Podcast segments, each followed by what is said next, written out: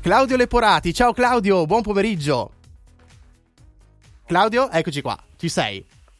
Sì. Eccoti qua. Ciao Claudio, ben arrivato su Millennium.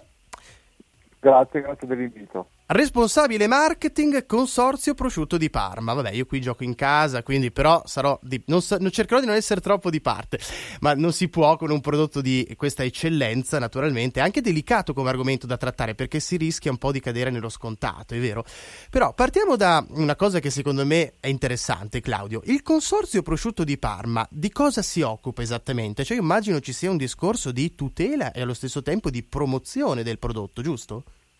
Sì, esatto. Il consorzio è nato nel 1963 e da allora si occupa di promozione e anche di tutela del marchio prosciutto di Parma.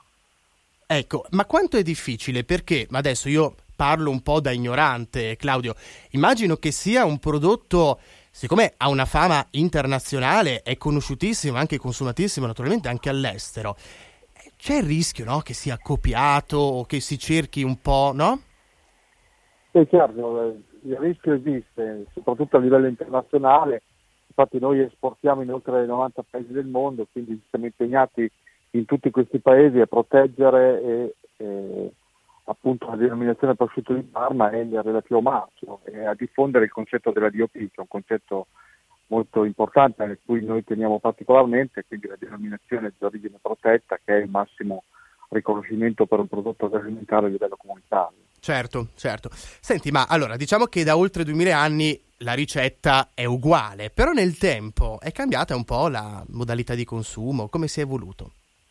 Sì, il prodotto è rimasto sostanzialmente lo stesso, fatto di pochissimi ingredienti, fatto di carne di maiale, sale, tempo, aria e la capacità straordinaria dei nostri produttori di trasformare una coscia di suino di questo prodotto meraviglioso, però nel tempo è chiaro che le modalità di acquisto e di consumo eh, sono un po' cambiate, si va sempre verso l'umiere per poter mangiare comunque il prosciutto di Parma comodamente a casa e appena affettato, ma per un consumo più veloce eh, e più moderno forse in qualche sì. modo eh, e per raggiungere anche e soprattutto i mercati internazionali dove magari non c'è la stessa cultura della salumeria che abbiamo in Italia, eh, si è molto diffuso anche il prodotto preconfezionato in vaschetta. Certo, e per esempio se volessimo parlare del settore della ristorazione, è sempre più protagonista in tante ricette, in tanti piatti, non so, c'è qualche a volte abbinamento, curiosità che ti ha colpito particolarmente?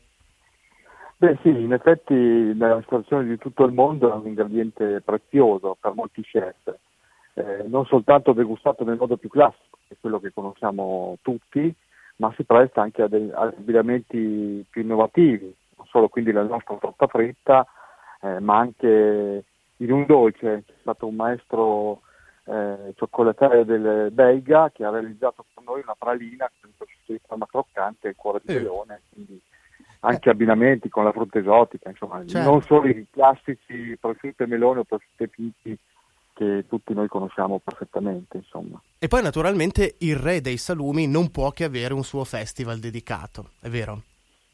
Certo, ormai sono oltre vent'anni che a settembre eh, si tiene il Festival del Prosciutto di Parma proprio per avvicinare i turisti golosi al nostro prodotto e mostrare in qualche modo anche come nasce il prosciutto di Parma. Speriamo di poterlo riproporre anche certo. quest'anno, eh, emergenza sanitaria permettendo naturalmente. Certo.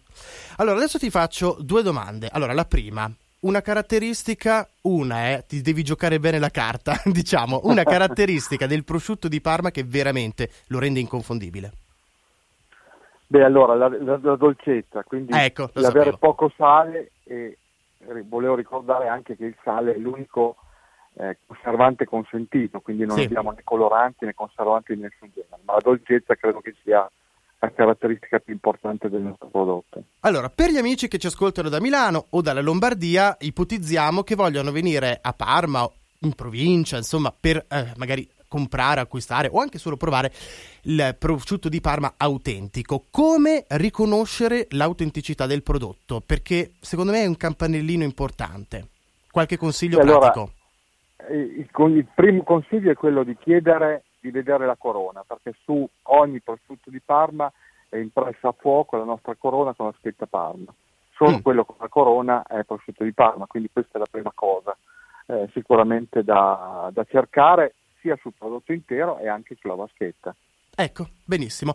E poi vorrei chiudere con un progetto molto bello che so che state portando avanti anche insieme appunto al Consorzio Prosciutto di Parma, è un progetto social che eh, prende le salumerie in Italia. Com'è che funziona?